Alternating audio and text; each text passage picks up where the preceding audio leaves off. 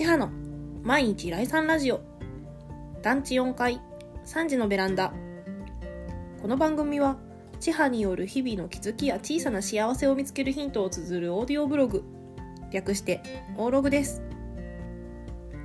はい。今日もよろしくお願いします。4階3時の千葉です。寒いですね。ちょっと鼻が垂れてくるんです鼻かみながらちょっと収録させていただいてもいいですかね。そう寒いんですよ。今日ちょっと用事があって隣の隣の島で車で出かけてきたんですけどまあ見事に一晩で雪が20センチくらい積もりましたかね。でしかもなんかあの雪かきしにくいサラサラの雪なんですよ。サラサラの雪ってことはどれだけ寒いのかって話なんですけどまあねなんかねこう一通り雪かきを終えて走り始めてそうすると道端にこう温度計が立っててあのー、電光掲示板みたいな感じでこうチカチカしてるんですけど4って見えたんです。え4度じゃこんなんじゃないよねと思ったけど普通にマイナス4度でした。氷点下。しかもマイナス4度ってなえ嘘とか思ってまあでもまあ言っても10時前だしまあしゃあないかなんて思ってて帰ってきたのがえっと、1時台とかだったんですけど、まあ同じ場所でマイナス4度でしたね。ずっと。多分最高気温今日マイナスです。全然もう氷点下のままだと思う。いや、そんくらい寒いです。会津めっちゃ寒いです。ただね、なんか雪の予報的にはもともとなんか25日の朝にはもう雪が降り積もってるみたいな予報だったんですけど、昨日はずっと晴れで、いつ雪降るんだろう？いつ雪降るんだろう？でも明日出かけるから今日無理に出かけなくてもなとか思ってたら一日終わっちゃいましたそうそうそうで今日はねもう今日ピンポイントで用事があったんでそこに合わせていろいろ用事済ましてきたんですけども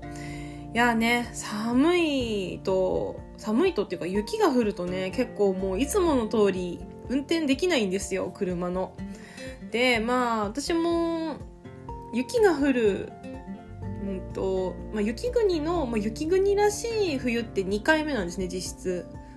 そ 3, 3回目じなんだろう引っ越してから迎える冬は3回目なんですけど最初の冬って全然雪降らなくてなんか地元にいた頃とあんま変わんなくて。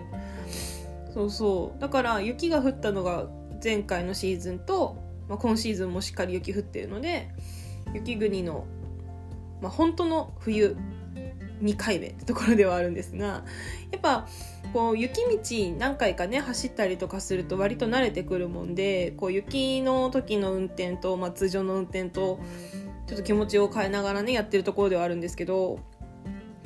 そうそれで今日ねあのドライブの帰り道に私がよく聞いてる日比ログのしのすけさんがあのライブ配信やってたからそれ聞きながら帰ってきたところで私にも気づいてくれてね、そう、雪国のところに都会のナンバーがあるとビビるよね、みたいな話になってて、マジで、ほんとその通りなんですよね。もうね、ほんと手を合わせて仰ぎたくなるっていうのはほんとその通りで。で、あと私が怖いなって思うのが、あの、もう、何あのトラック野郎のお兄ちゃんとかが乗ってるっていうあのいわゆるあのどでかいトラックが前にいる時 死を覚悟して走ってますね。まあでもそれもまたね雪の時期じゃないとねなんかなかなかドキドキしないような出来事だからまあまあまあ冬を楽しむ一個ね要素ではあるのではないかと思うんですけど、まあ、私がねこう雪の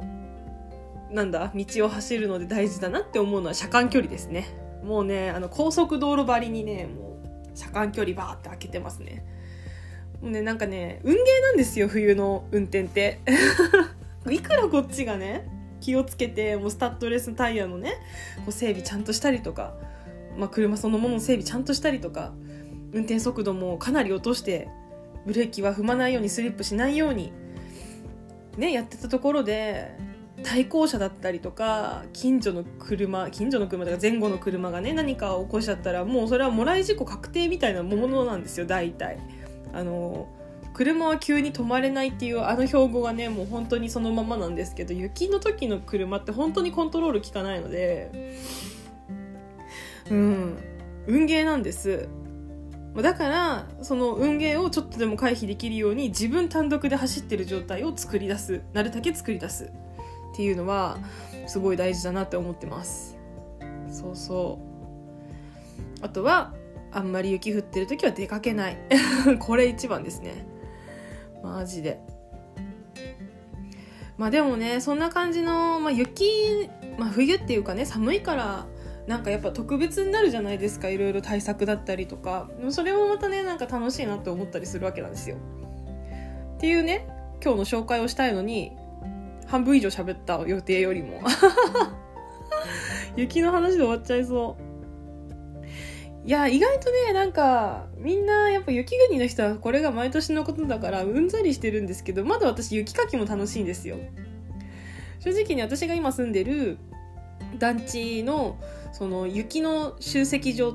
は私が車から運ぶのに結構他の人より私のこの駐車場の配置の関係で遠くて大変なんですけどなんかあのママさんダンプをねなんかゴゴゴゴゴゴってこう動かして自分の車の周りの雪をねかき出してちょっとずつかき出して運んで ちょっとずつかき出して運んでを永遠に続けるわけですよ。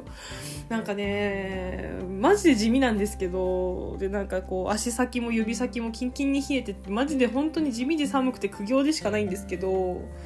なんかね毎日やれちゃうんですよね意外とね。やんなきゃっていうのもあるかもしれないけど。そうそう。それもまたね、まあ、2回目の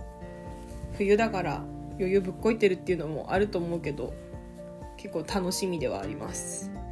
で他にもねめっちゃ寒いからこそねお家の時間が楽しいんですよね。もともとお家で過ごすの好きっていうのもあるんですけどなんかまあこの間のね2日前か24日の時に遊びに来てくれた友達もそうなんですけどこうお家でなんかお友達1人2人呼んでおしゃべりしながらご飯食べてお酒飲むとかそういう会が私すごく好きなのでなんか夏だと暑くてねなんかもうもういいよ寝ようとかなっちゃうんですけどなんかそのダラダラ喋ることもなんかままままならないというか。どっちかっていうとやっぱこうお家の中で寒いからこそじっじっとしてるというかこうねあの空間を区切ってあったかくしてそこだけ最高の空間にしてほかほかの状態でね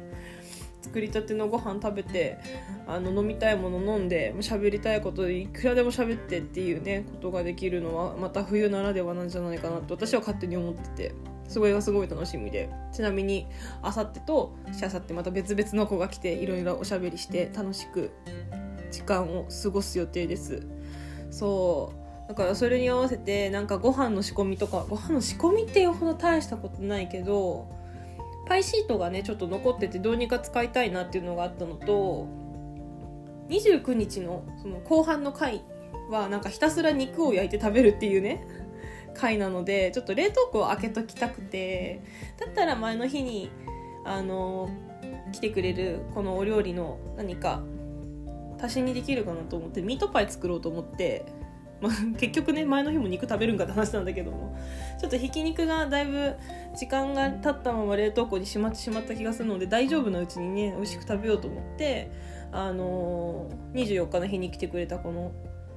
あの開けてそのままになってしまってたトマト缶とひき肉と玉ねぎしっかり炒めて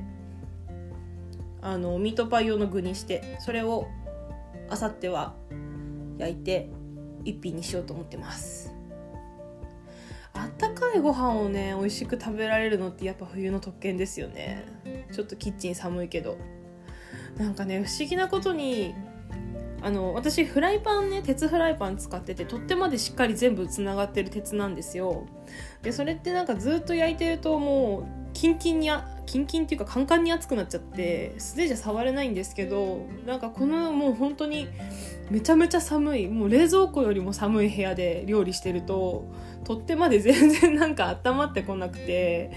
もうなんかあの素手で触るにはちょうどいいぬくもりのままなんですよね。だからもうちょうどいいぬくもりを味わってるんですけどもうねいや本当にさっきお肉室温に戻そうとか思って冷蔵庫から出したけど冷蔵庫がほんのりあったかい気がするみたいな感じでしたもんね。ちょっとねなんか逆転するんですよ外と中が。あそう冷蔵庫で思い出したんですけどあの私ツイッターのアカウント作りましてまあ、冷蔵庫の扉みたいな感じにしたんですけどメモ書きを貼っておく冷蔵庫あるじゃないですか。私もそういう風に使ってるんですけど。ツイッターもここのねあのこぼれ話だったりとか伝えきれなかったこととかあの何かちょこっとね配信するまでじゃないけどみたいな話題があった時にあの少しつぶやこうと思うのでもしよろしければねあのそちらも見ていただければ嬉しいです。はい。いや10分喋っちゃった。もう一本撮ろうかな。じゃあ一旦ね、今日はお別れの時間ということで、後半に続けようと思います。はい。千葉の毎日来産ラジオ、団地4階3時のベランダ、尊く素晴らしい日々へ、東北の田舎町から感謝を込めてお届けしています。ではまた、聞いてくださいね。